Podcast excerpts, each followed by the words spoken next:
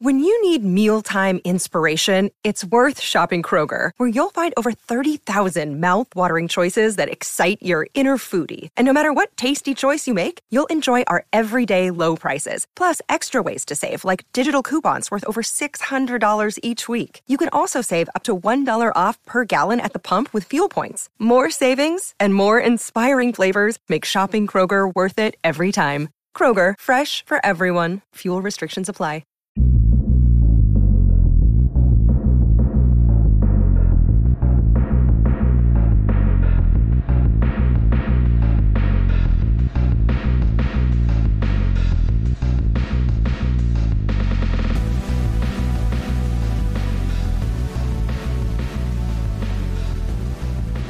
And welcome to the Eye on the U podcast, the Miami Herald's Miami Hurricanes podcast. I'm David Wilson, and I'm joined, as always, on the other line by Susan Miller Degnan, our Hurricanes beat writer here at the Herald. Susan, what's going on?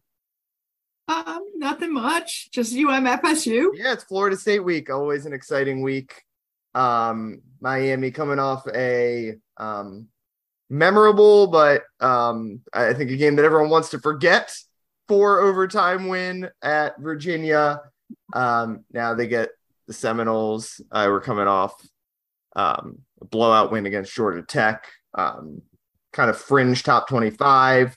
So a Miami pretty big underdogs considering it's a home game in Miami, Florida State, where neither team are is ranked or you know a real contender of any kind.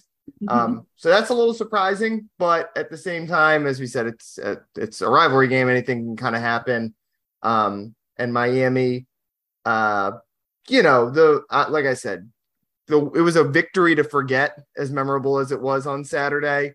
Um, but still, I, I think some positive signs there, and and if anything, it's just that Jake Garcia now has a start out of the way, didn't turn the ball over. Um, I think he's got a lot of moxie, right? You know, scrambling for a game-winning touchdown or game-winning two-point conversion, I guess. Um, we're not right. sure yet who's going to start. Um, could be Tyler Van Dyke. Uh, Mario Cristobal said they're optimistic about him, and then Will Mallory said he's been practicing this week and looking good. Um, but at the same time, I think we all thought that was going to maybe be a multiple week injury. Uh, CaneSport on 3.com actually had reported last week that he was they're going to probably wait until after the Florida State game to reevaluate him. So it seems like no matter what, he's ahead of schedule. But the big question for Miami, I think, going into this week, uh, well, obviously, one is who's going to start at quarterback, and if it's Jake Garcia, um, is he ready for the challenge? And if it's Jake Garcia, how many years in a row will this be with different starting quarterbacks for Miami? It's like seven years, right? That a different quarterback has started the Florida State game. If it's yeah. Jake, you go Jake, Tyler, D'Eriq, um, Jared, well, last N'Kosi, Rosier, I think. Rosier, it was Rosier, yeah. Tyler, I, I, mean, last year he was attempting to become the fifth different Miami quarterback right, so in five the, years. I, so this would be he'll be the sixth if Jake starts, he's the Jake. sixth different quarterback to start against Florida State in the last six years. Um, I guess let's yeah. start with Jake. We'll get you know we'll talk about the Tyler status and uh, we'll talk a little recruiting at the end too because um, Miami got a couple of commitments last week, including a, a stunner from five star cornerback Cormani McClain. Um, what did you?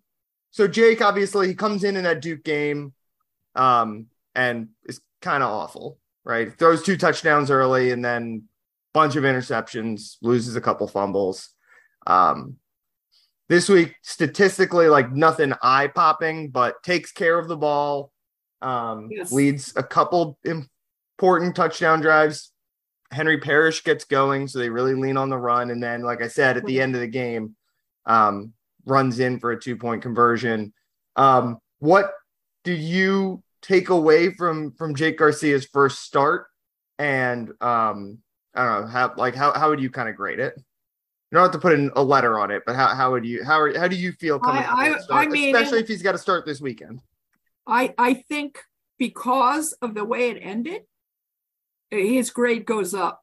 Yeah. I, I think his confidence goes up. I think you're right. It was an ugly, crazy game, but the fact that Miami won, um, everything is different in there. I think the way they're yeah. feeling going into this one, and uh, you know, a win is a win, as they say, and it's and as far as Jake goes, I, I mean, it was it was tough, very tough for him. He he he, he was nervous. Uh, he said he wasn't, but he had to be nervous. Uh, or he didn't do that great, but yeah, frazzled maybe. Definitely frazzled, frazzled in the Duke. Frazzled, yeah. yeah. And I understand that. I I really I really like him. I he didn't uh, like people that don't know know him would look at that game and say, "Oh, he's not that good." I think he is that good. I, but you know, let's see. The proof is when he plays. Right. Um, I, I, I think it gave him a lot. It, well, it had to give him some confidence knowing that you know he survived that game that last touchdown that he ran in was beautiful.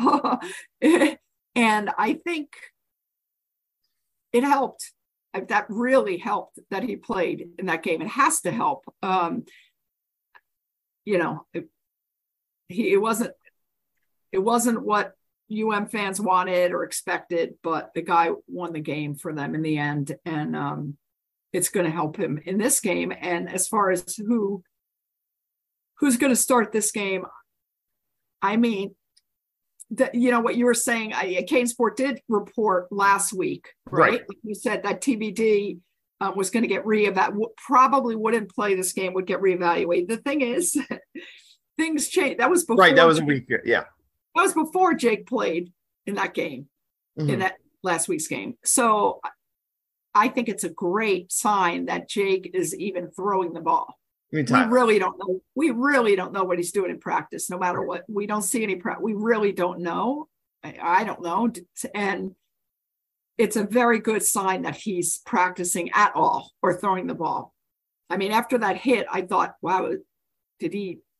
I don't know. Yeah, it looked like it could have been a separated shoulder, or a broken collarbone, or something. And yeah, yeah, we don't really know what it is still, but um, just the idea. I mean, Mario is it's definitely football chess. I mean, I that's obvious. He's making sure FSU prepares for both quarterbacks. Yeah. Um, and I don't know what my gut is. Who will? I'm not sure of my gut. Who's going to start? I don't even. I don't. I don't even have a gut. But if Jake starts uh, and doesn't and doesn't do well, and Tyler's going to be aching to get in there, and if he can at all play, I think they're going to play him. What about yeah. you? Yeah. Uh, first of all, I want to go back on Jake real quick because I, I think the biggest takeaway I have from the Virginia game, like you said, um, you think he's still going to be good. I think the biggest takeaway is like, you know, half the battle with a, a highly touted recruit is are they willing to try to improve, you know, do they care for, for lack of a better word? And I think you saw, um, really in every, every time he's been on the field, you, you saw you've seen it. Um, obviously the interceptions are are discouraging. Um, but I think the way, yeah, I, I think I use the word moxie at, at the top there to describe him. I think he's got like that. He's obviously got the leadership, like you can just tell from talking to other guys. Um, and I think he's got that you know, uh, you you can look at the way he bounced around in high school, just trying to find a way to play as a senior. You know, basically three different high schools as a senior with at very, you know, one in California, there was no season because of COVID and winds up at a school in Georgia, eventually gets ruled ineligible there and has to go to a different school. Like he did everything he could to play. Um, and then, you know, obviously, I think um, the way that, you know, the, the way that he kind of hung in there in that Virginia game and was able to pull it out at the end, I think is like a positive sign about like this. He wants to be good. He knows he needs to be better, obviously and I think he's got that, um, you know, kind of the intangible factors you look for in a quarterback, and we obviously know he's got, you know, the the physical tools and and all that stuff based on what he did in high school. Um, my gut, I, I think Tyler Van Dyke is going to dress is the way I kind of feel. I wouldn't be surprised if they do. You know, we Jakai Clark did this a couple times a, a few weeks ago, and it's it's easier to do with like an offensive lineman than a quarterback, I think, right? Because you know, usually you want to stick with one quarterback the whole game, but um, where maybe in an emergency he gets in. Um, the way they're they're talking about it though, it, it sure sounds like he's pretty close to playing. And I think if he is he's pretty close, and the one thing we don't really know is whether it's a pain tolerance deal or discomfort tolerance, or if there's like a risk of, you know, if he takes another hit, is a risk that it becomes a more serious injury. Um, if the latter is the case where you're risking more serious injury, I, I don't think there's any way he plays. But if it's just a deal of like, you know, he maybe his arm strength is not going to be quite as good, maybe um, you know, maybe it'll it'll get sore if he throws 10 times in a row. Um, I think if it it's that kind of situation, he'll play. And um I, I kind of again, this is based on just talking to, to Mario and, and a couple of players and, and not seeing practice. I it kind of feels to me like they're they're they're I don't want to say expecting him to play this weekend, but like there's a real, real chance that he's gonna play. Yeah, and I but David, I really don't I can't stand seeing like two like quarterback swapping. Switching. No, and, and if, if, if Tyler starts, he's got to be your guy. You can't be like, oh, yeah, because Tyler goes in and all that. Like it just looks terrible yeah. because you didn't think. It looks, it looks terrible, and and Tyler's not good with that. I, he shouldn't be. He needs to get into a rhythm. Yeah. Uh, you know, so I, I agree. I agree with you. I just hope it's not like they put Jake in and they do something like trying to trying to be tricky or whatever. And then they put for a couple series and they put Tyler. I don't, Tyler needs to get into a rhythm. Yeah. Yeah. And, Tyler's in, he's got to be in, unless, like I said, he's the emergency backup and right. um, it comes to that. But I don't think they're going to risk, like you said, bad injury. I don't think his, no his chance. peeps, his peeps, his parents, his whatever, they're not, they're, they're not going to, he still has NFL dreams. Yeah, in this I mean, season I, where they're four and four and just trying yeah. to cling to bowl hopes, like yeah, he's he's only gonna play if it's if he's healthy. Um, and by healthy I mean no risk of re no risk of more serious injury. Um, yeah, and the and the thing with Garcia also is that I've seen over the years with new quarterbacks, young quarterbacks, the question a lot of them end up throwing picks in their mm. in their their first few games or or not taking care of the ball that well if they can rebound from that and and when it's crunch time throw it out of bounds just simple stuff like right. that instead of trying to make a play that's where you see the uh, quarterbacks grow a lot yeah and you know there are obviously great quarterbacks who in their debut right away look like stars you know some of these clemson guys they've had over the last few years um you know bryce right. young last year against miami right um but i mean even tyler van dyke um, yeah, throw out the Central Connecticut State game last year, which was technically his first start. Um, and then what were the next? It was um, I can't remember what was the first game. Virginia? No, Virginia.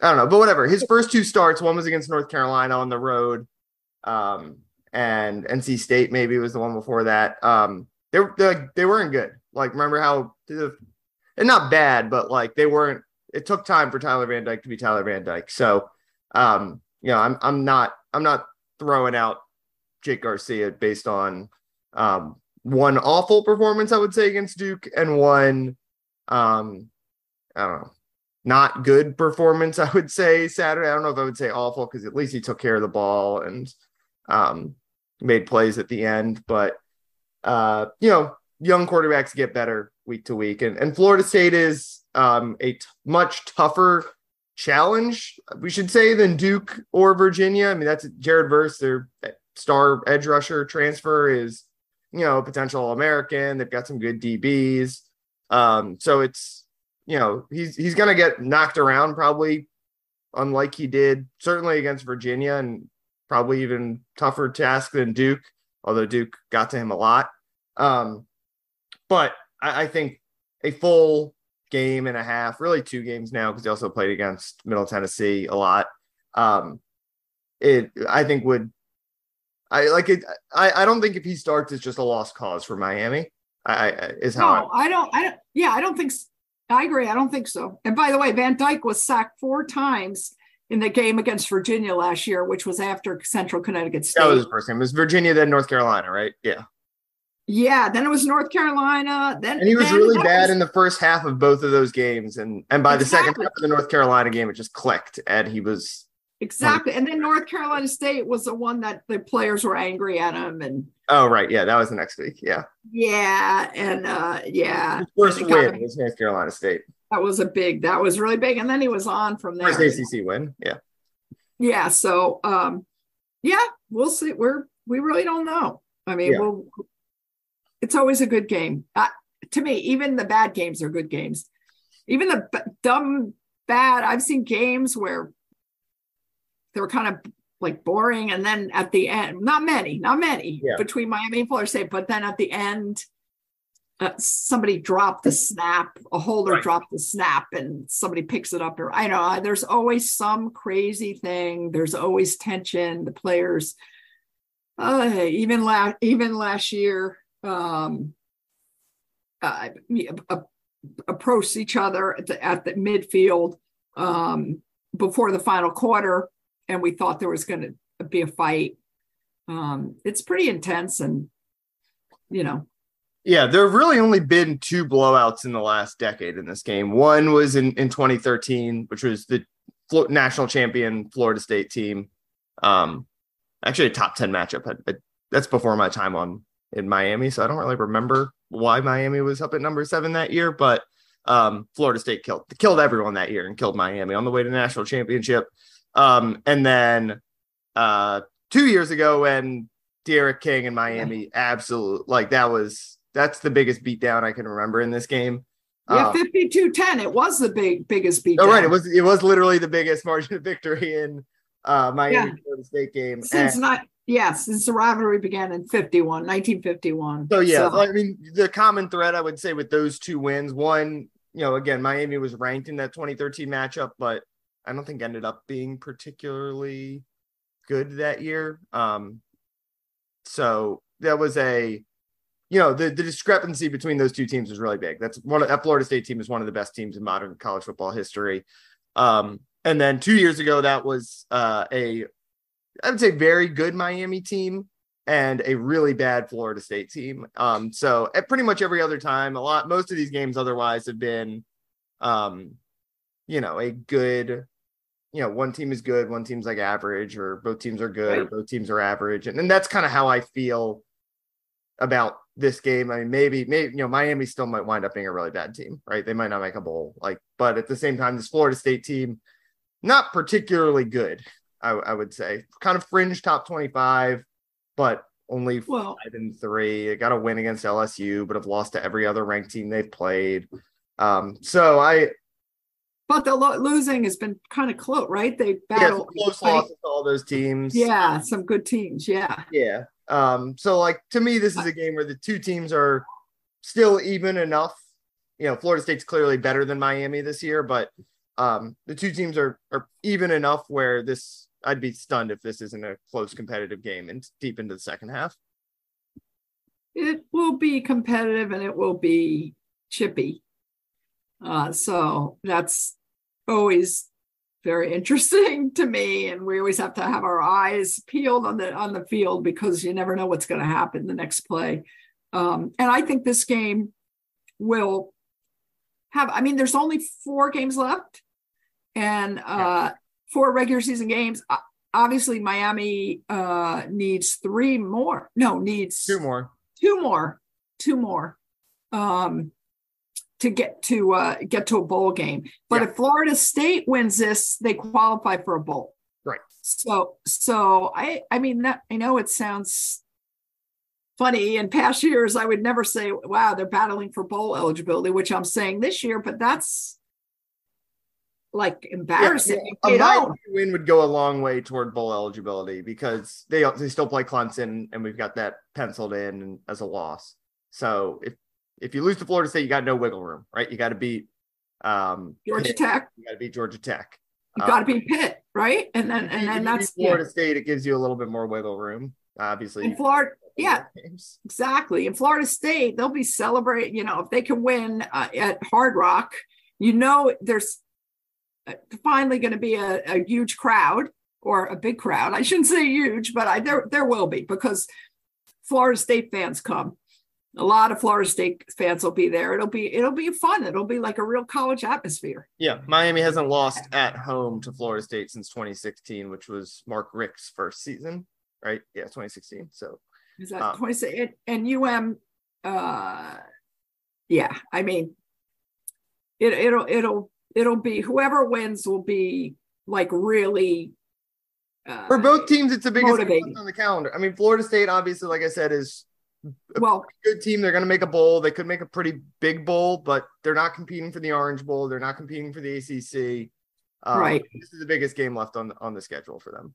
Well i don't know. Florida state loves playing florida i guess florida. Yeah. They ah they love taking care of everybody that's the one thing they have in common other than a lot of kids have played in high school together yeah. and grew up together in this game uh everybody wants to beat florida yeah um, the I would say the biggest positive development to come out of that Virginia game is that the running game finally got going. Um, Henry Parrish goes over 100 yards, um, which they really yeah. needed because Jake only threw for 170 or something like that, no touchdowns. Um, they needed, you know, we we've talked about it a million times that they want this identity to be like a power game, a run game, um, and Henry Parrish, I think, has been really good whenever he's been in the lineup. He's obviously been injured a little bit.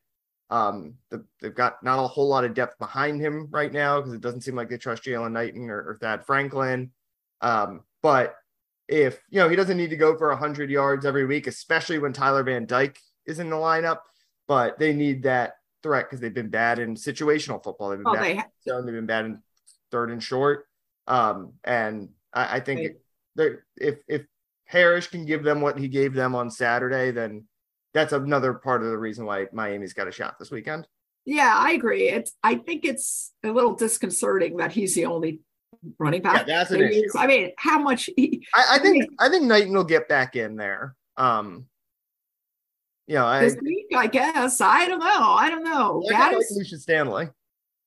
Lucius, yeah. And I don't that that has good a really good average. I did a story that it's in the paper today. You know, I, I mean, he has a really good per carry average. I don't know. I mean, they, they don't have any fumbles for him, but he might have fumbled. I can't. The stats aren't always correct, honestly. Yeah. So I'm not sure. But um, Josh Gattis, the offensive coordinator, did not seem. I mean, he said right out that you know they've got to prove that they both pl- practice hard, Thad and Jaylan, but you got to do it on the field. He said at this point of the season now, you know, we're coming down to it, and they can't. I don't. They can't take chances. So I, it'll be interesting to see if Jaylan gets the ball or how they how they deal with that. But I know that it's hard on Parrish to be the only running back. Right. And Knighton, you know, his numbers are not great, but obviously we know he's got talent. He's uh, yeah. been very good as a receiver in his career. Like to me, it, to me, the reason he wasn't playing is has to be basically. I don't want to say all because of the fumble thing, because again, like he's only averaging he's averaging less than four yards a carry. But the fumble thing is, but that's why was, was yeah, like it was that's, kind of like a punishment. Like you got to figure this out, or you're not going to play. Um, I think one game out of the lineup, um, and they could ride Henry right because Henry was so good in that game, and they needed right needed it too. Right, they weren't throwing as much. Like Knighton is in there more on passing situations because he's a good receiver. So I, I they've got to get him back involved this week. Um, because you know it doesn't seem like that is going to be much more than maybe a short yardage guy from time to time. And and Lucius Stanley, like I said, I, I kind of like him, but you know he's the walk on, and um, you know Donald Chaney. It sounds like he'll be back by the end of the regular season, but that's still a few weeks away. But, so they yeah. need they need someone to be a placeholder in the meantime.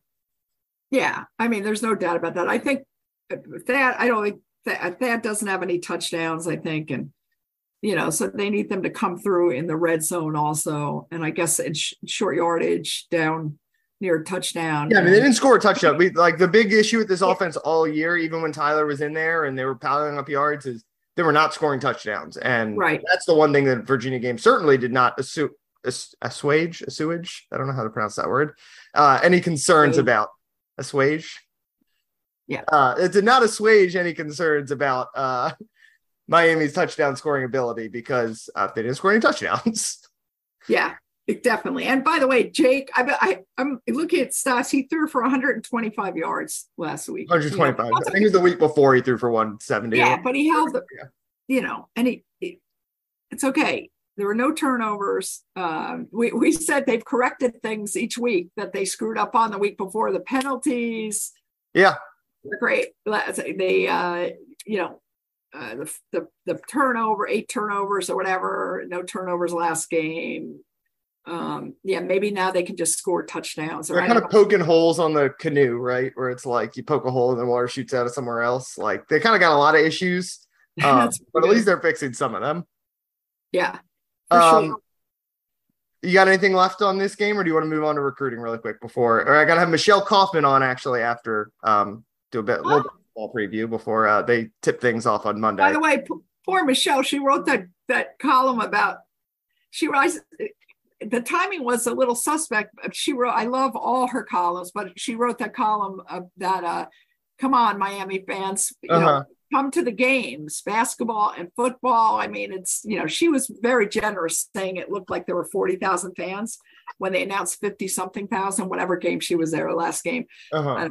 but um, the thing is, this is the game that there will be. There fans. will be, yeah. I think it was more basketball because the basketball fan support last year was really. But, but, I she talked about basketball and women. Oh my God! She sent me a picture, a photo of the women's. It was it, it was an exhibition. Yeah, exhibition. Yesterday, right. it was an exhibition. But uh, their attendance is bad David, for all basketball. Their attendance is bad. And David, the, there was like one person in the stand. I mean, there was like it was embarrassing. The picture. There was like yeah. two people watching, or I'm. Yeah, was, especially the men's team. That team is good, and is you know they got one of the best coaches yeah. in the country. Like uh, they they got to get better. I would think they'll have better fan support this year than they did last year because people didn't trust it last year, and now they're coming off the Elite Eight. So, um, uh, recruiting. We should talk recruiting real quick because Miami pulled off one of uh, one of the biggest recruiting stunners I can remember. At least like in, you know, obviously there's there's stunners every year, but like Miami related stunners. There was a couple years ago when George Pickens, I think, surprised a lot of people by going to Georgia. Um, now a receiver for the Steelers and yeah, valuable I, I, my fantasy team. Um, but uh, this is a stunner. Um, you know, it was, it was, it was good. Cormani McClain, but like, go ahead. Sorry, Lakeland kid, five star cornerback, number two player in the country according to 24 7 sports composite rankings. Um, I'll, I'll say Cormani, you know, he's in Lakeland, which is a big, big program, one of the best programs in the state. But, you know, it's not Miami, it's not Atlanta, like it's not Texas. He's not doing interviews all the like, you know, there's some kids who talk all the time because people are at their games all the time. So he keeps it a little quiet. Um, announces the top three of Miami, Florida, and Alabama, which the top three was not necessarily surprising. Um, Miami, you know, he played for South Florida Express. Miami had been in the mix for a long time. Um, got a good, really good relationship with Demarcus Van Dyke um, and had a really good relationship with Travis Robinson when Travis Robinson was here. Obviously, T Rob goes to Alabama. That's right. why Alabama's in the mix. And then Florida, everyone just figured Florida is the favorite because he's from Lakeland. Lakeland kids tend to go to Florida. The Pouncey twins, um, you know, Ahmad Black is on their staff. Like that, it's it's a reliable pipeline for Miami. Um, and then decision day comes, and I think the Miami pick stunned pretty much everyone. You, you look. there was somebody, David. Some which website? I don't want to throw anybody under the bus, but there was a major website that pre-recorded. Oh, I didn't see that. I was at a wedding over the weekend, so oh I my god! I don't. Texted me, you were like, "Whoa!" It was a major one. I don't want to. I, I think I know which one it is, but I don't want to say it in case it wasn't uh, a major uh, website or major out, uh, media outlet recorded, pre-recorded their, their podcast that he had their reaction that he had signed with Florida, excuse me, that he had committed to Florida. Okay. Mm-hmm. So they're doing this, they put up this whole video talking about how he went going to Florida and the great news and whatever. And it was a total embarrassment, I guess. Yeah. I mean, yeah, not good. Do can't do, you can't pre do that. But a nice reminder of how surprising this was. Um, and yes a reminder, I think, for everyone to let's not doubt Mario Cristobal on the recruiting trail. I think last week we recorded and I was like, I don't know if they're going to add a lot more kids to this class. And then, of course, they go get the number right. player in the country. And then the next day they flip a uh, really interesting safety linebacker hybrid from uh, Oklahoma, which you know it's only a three star kid, but flip a kid from Oklahoma is you know pretty obviously it means something. Um, yeah, Cormani is uh, you know that's his bigger recruiting win. You know, obviously Miami, get Francis Mauigoa is a big one. Um, they're going to be in the mix for Samson Okunlola, five star tackle. Like maybe like just because the position, those are bigger um, additions, right? You want tackles. That's most important recruiting position, I would, other than quarterback, probably.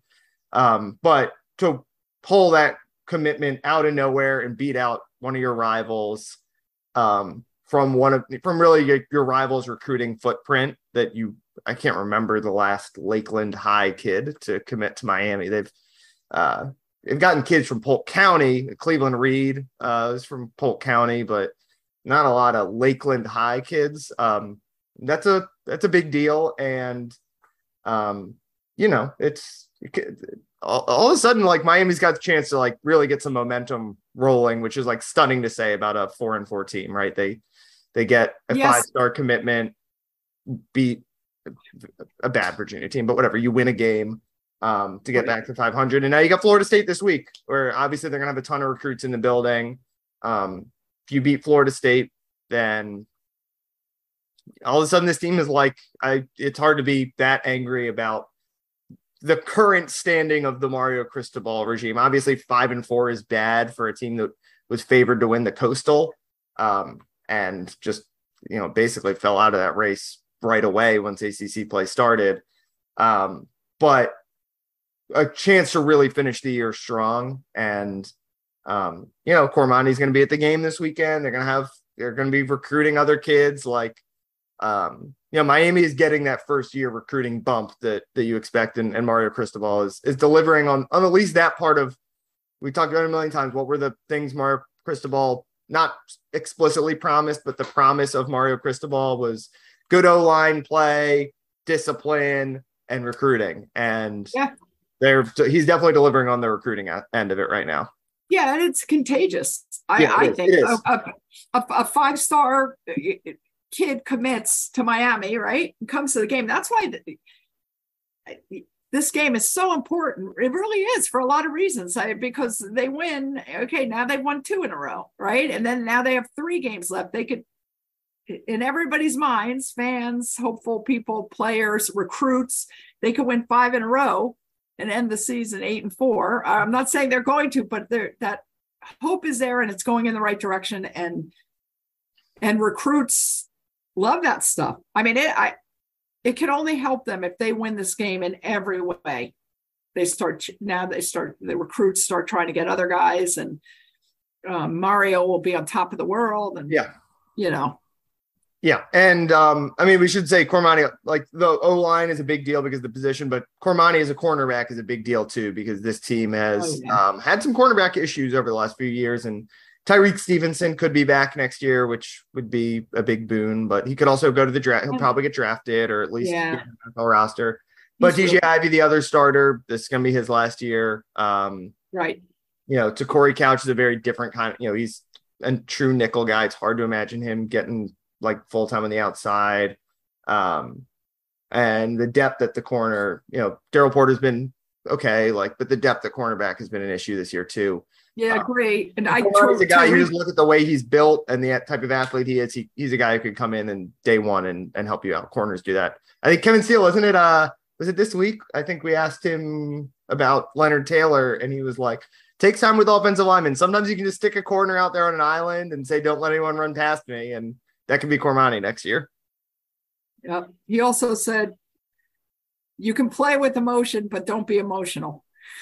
Yeah, that's what I remember from. There you go. That's a that's a good quote. that's a good quote to leave it on as we uh as Florida State comes into town this weekend because there's always something, right?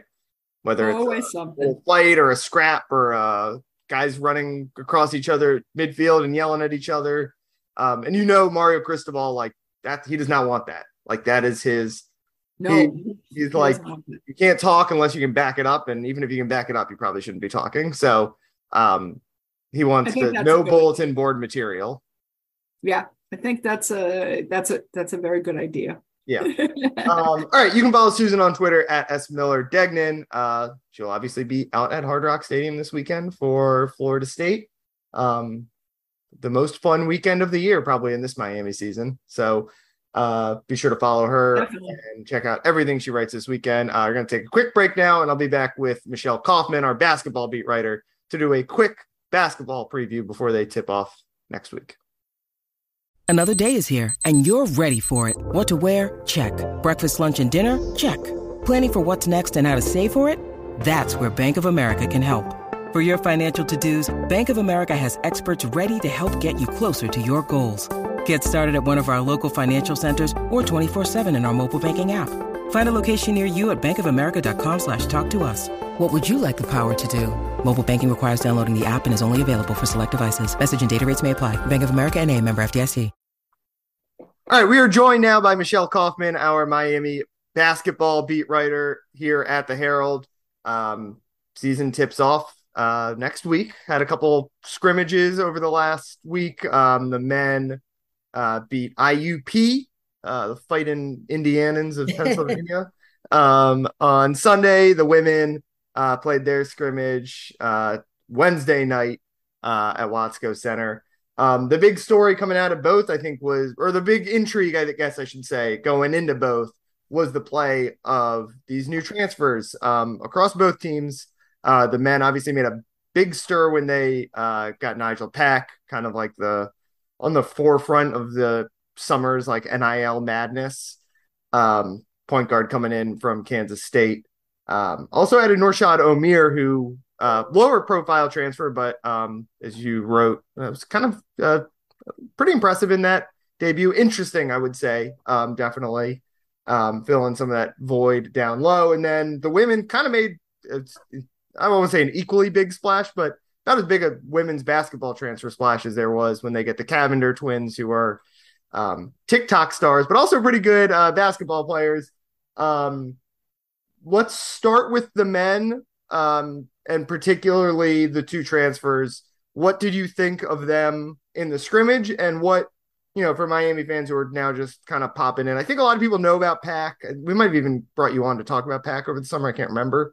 Um, but Omier was the other guy who I think popped out a little bit on Sunday night. What what what should people know about these two freshmen going in, and what did you think of them in their quote unquote debut over the weekend? Yeah, I mean Norchad Omier is going to be. I think. I mean, several of the players said, and I agree. I think he's going to be a big surprise. I think he could be. He could be uh, sort of a steal uh, in the transfer portal because from Arkansas was, State, we should say. So coming from a smaller school, he came from Arkansas State. Yeah, the big thing, what what Coach Larrañaga said, what Coach L says, is that the biggest question with him is, you know, how he will adapt to ACC. You know, how's he going to adapt to to higher level play because he totally dominated at Arkansas State, and you could see that against IUP the other night, which is also not an ACC school um, he is just really big, really strong. You know, he's six seven, but he's 250 pounds and he can jump out of the gym. I mean, his jumping ability for a guy 250 pounds is amazing. He's very versatile. He's going to be, you know, he could be a real force down low. He's never faced some of the big players that he's going to face in the ACC. The big men he's faced are not like what he's going to face in the ACC, but he has a lot of potential. And the other thing that he just brings without question is energy. He is just this, you know, boundless energy, a huge smile on his face all the time. He's from Nicaragua. He's the very first and only Nicaraguan player in Division 1 basketball. There has never been a Nicaraguan player and he really takes that seriously. He wants to inspire other young Nicaraguan kids to go into basketball. So I think He's going to be a favorite down here with the Hispanic community because he's super engaging. He's really friendly, very energetic, big smile, and you know is going to be adored. I think by any Hispanic fan that follows this team, and non-Hispanic fans too. But mm-hmm. I think he can be. You know, they lost some size. Uh, you know, with Sam Waardenburg and whatever, and and I think that Norchad is he's even thicker and stronger, uh, not quite as tall, but I think he's going to fill that void of losing Sam Waardenburg. And then Nigel Pack, the big question is, you know, everyone wants to know losing Charlie Moore and Cam McGusty. Those are two really big losses. Yeah. They were team leaders, and you know, Charlie Moore just did such a good job at the point. Nigel really has not played the point. He's a shooting guard who's kind of transitioning into playing the point. So, uh, but he's going to get help from Bensley Joseph. Uh, Bensley is going to, you know, bring the ball up some, and Jordan Miller is going to bring the ball up a lot more than he did last year. Coach L has been talking about Jordan Miller over the summer. His assist to turnover ratio was four to one. And uh, they really trust him with the ball. He's a very smart player, makes good decisions. So uh, Nigel is is is a sharp shooter. He can shoot from outside. He's he's kind of brought in to replace Charlie Moore. Yeah, he's he doesn't play exactly like Charlie, but he came. You know, he he comes from a big league. Um, he's a proven player, and uh, you know he seems to be fitting right in. He and Isaiah Wong already have a good, um, you know, kind of a good partnership. So I think that's going to be a, a smooth transition. Yeah, Omier is you know, he's going to give him a different look down low. I think is the interesting thing, right? Like they, like you said, Pack is as close as you're going to get in the transfer portal as a one to one replacement for Charlie Moore. Um, you know, obviously they got Wong and Miller back. They're going to play four out with those four three guards plus Wooga Poplar as the other wing there. Um, obviously they need someone to step up and fill the McGusty scoring void. I think the hope probably is that Wong takes up, you know, takes another step Right. Um, obviously, Pack is probably a, a, better scorer than Charlie Moore, even if he's not as good a passer. Um, but Omier is like he's really going to change the complexion, right, of this team because you know they were really playing five out a lot because Sam Waardenburg is a guy who's much co- more comfortable as an offensive player on the perimeter than he was right. banging in the post. Yeah, this guy's a real this guy's a real banger in the post. Yeah, I mean, he's not a shooter. He's not. I don't think he's ever made a three pointer in college. Uh, right he's very physical. You know, they're going to have a physical presence in there, and he's he's going to be hard to move. You know, he's he's really thick. I mean, he he looks like a football player to be honest. He weighs 250 and he's just a big, big, strong, thick guy, big shoulders, big back. You know, um, yeah, yeah he's, he's, kind of similar to Anthony. Walker, I guess, a little bit, right? Where it's um, you know, a similar like undersized center but great athlete. Um, yeah. so they, they got two guys they're going to probably use in that spot. Yes. Um, who are similar. So you're going to have the same kind of look. Whereas when Walker came in last year, it was such a different look than what Waardenburg was in. So a little bit more right. continuity, I guess. Yeah, yeah. No, I think and and you know, coach seems pretty pretty positive and confident for this early in the season. So, you know, it, it the fact that they got Isaiah Wong back was really huge. And uh, Jordan Miller is planning to have a huge year. He says that he's being he's a sleeper. Everyone is sleeping on him, and and Coach L kind of insinuated the same thing that he's really improved over the over the summer and is determined to just you know have a huge season this year. So it should be fun. It should be really fun to see how they do coming off an elite eight. It's it's a yeah. big you know it's a big uh a big challenge for them to get back there, but they they seem pretty confident.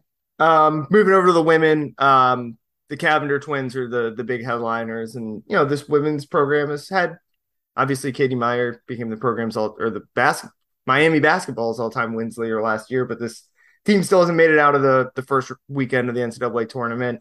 Um, obviously, like I said, the Cavender twins. I think a lot of people probably know them as TikTok stars. I don't think either of us are on TikTok. Um, what? But they're good too. I mean, the um, you know Mountain West stars um, before they got to Miami.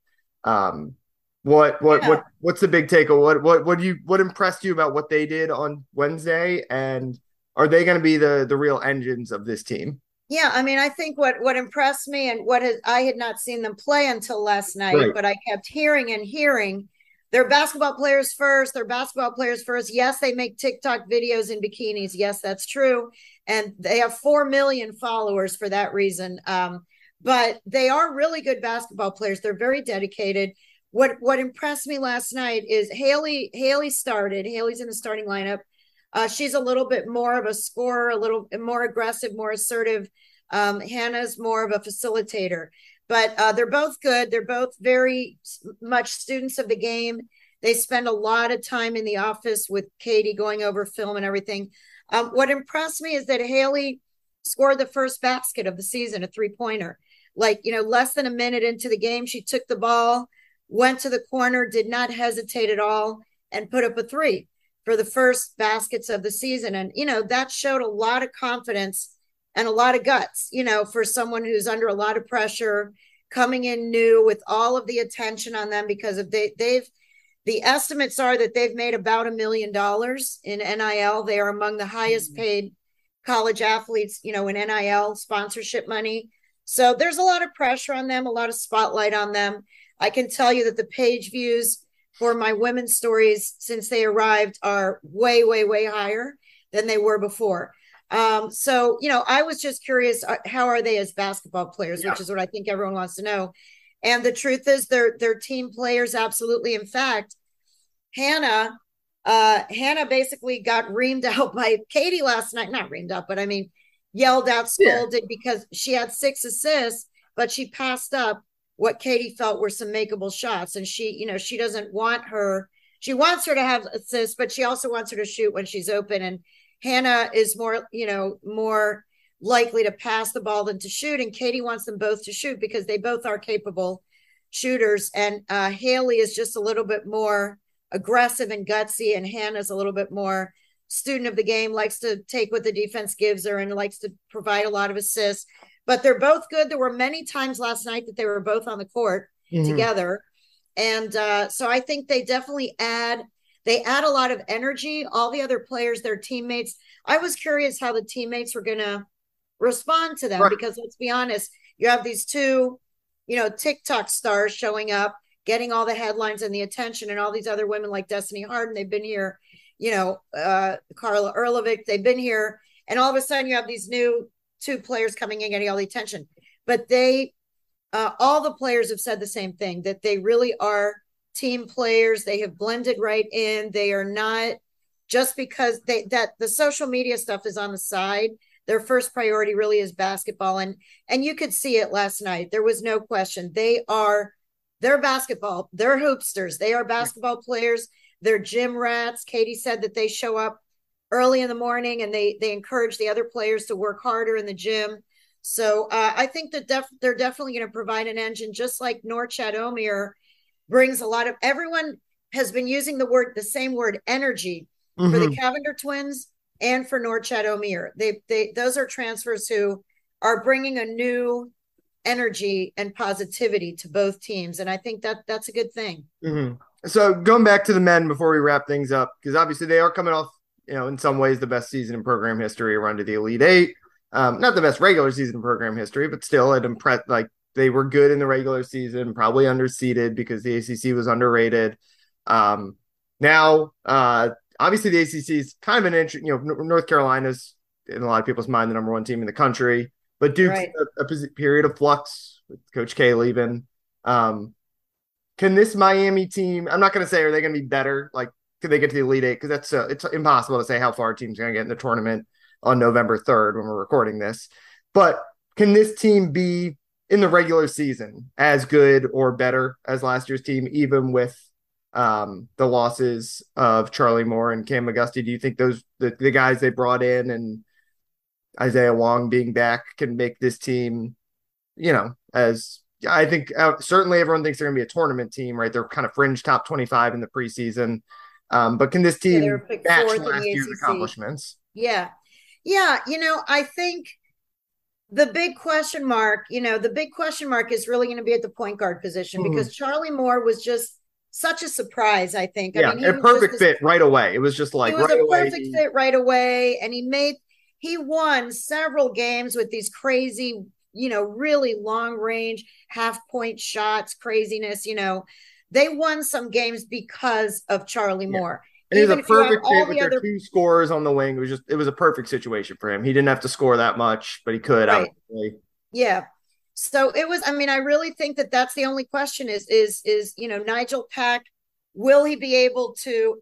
You know, I don't think he's going to be. He's not going to be the same as Charlie Moore, but I do think the the addition of Norchad Omier does give them a different option, which is going to make them a little more, you know, a, a different look, but but they're going to have a strength that they did not have last year.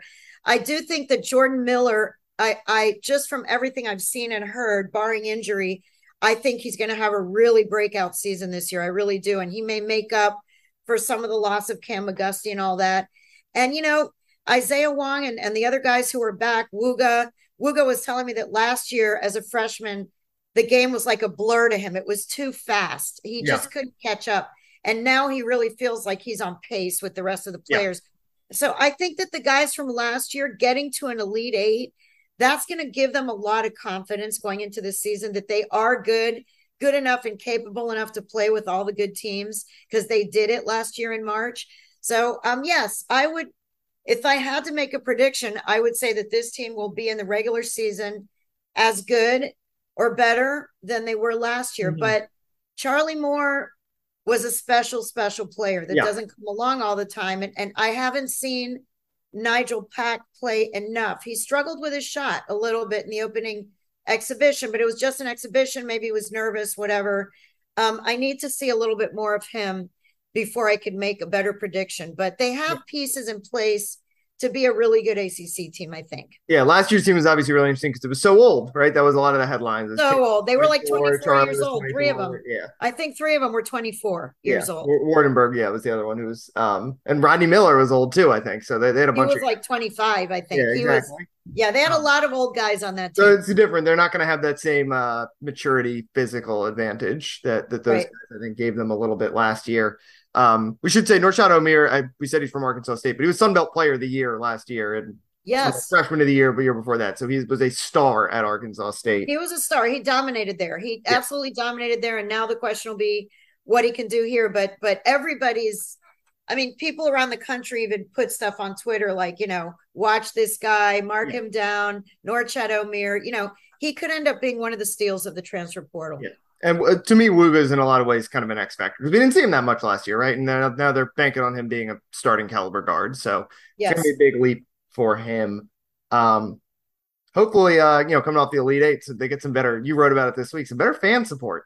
I, I think people didn't buy it last year, right? Because it's been a couple rough years. No, it's just that UM fans. No offense, and I know you know they get defensive, but look, I went to University of Miami, and since I've been there, and I was there in the mid '80s it is a struggle to get UM fans. It's a struggle to get the students. Yeah. You know, when when I was, I mean, forget it. When I was there, they didn't even have ba- men's basketball for the yeah. first two years. They brought it back in '85. But when I started covering the team with Leonard Hamilton, and they were playing at the Miami Arena, everybody was saying, "Oh my God, if they build an on-campus arena, the students will just be able to go. It'll be packed." And everybody will come because the fans are from Coral Gables and Pinecrest in South Miami, and the place will be packed. On Metro okay. Rail that stadium has been there for 18 years now 8000 seats and they they can barely ever fill the thing the students don't come and it's really sad and and i don't know it's just it's a, in miami does not have a college sports culture because a lot of people are here from other countries where they don't even have college sports so there's no allegiances to college sports mm-hmm. and then the other thing is you know it's just not a college basketball town no so not. um you know it's it's going to be this, a struggle I'll say the men's team with what they did last year and having Jim Larrañaga and what they've done over the last decade, they they've earned it. So hopefully, uh, hopefully we get an uptick because it was it was pretty rough at early, especially early last year. I don't I don't think people had high hopes for last year's team and what L on the hot seat and a lot. Yeah, they wait to see like, if they're winning. If they're a top. Yeah.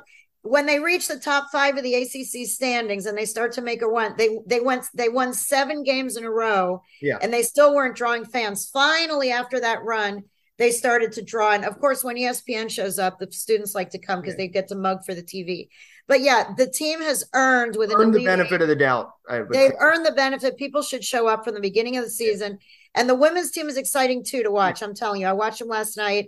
There are a lot of good players on that team. Destiny Harden is a fantastic player, and what she did last year in the in the tournament, ACC tournament, was unreal. So mm. both teams are worth watching. It's a really easy in and out. The tickets are super cheap I know I'm sounding like a, an advertisement for them, but I just think it's it's a shame that they that yeah. the attendance is so low at the Watsco Center. And yeah, they, they were one of our best teams down here in South. I mean, we had really good teams in the winter last year with the Heat going to the East Finals and the Panthers in the President's Trophy, but the the Canes were really good. They were they were yeah. better than the football team, better than the Dolphins last year, right? Like they were they were a really good team. So um, yeah, I think they've, they've earned it.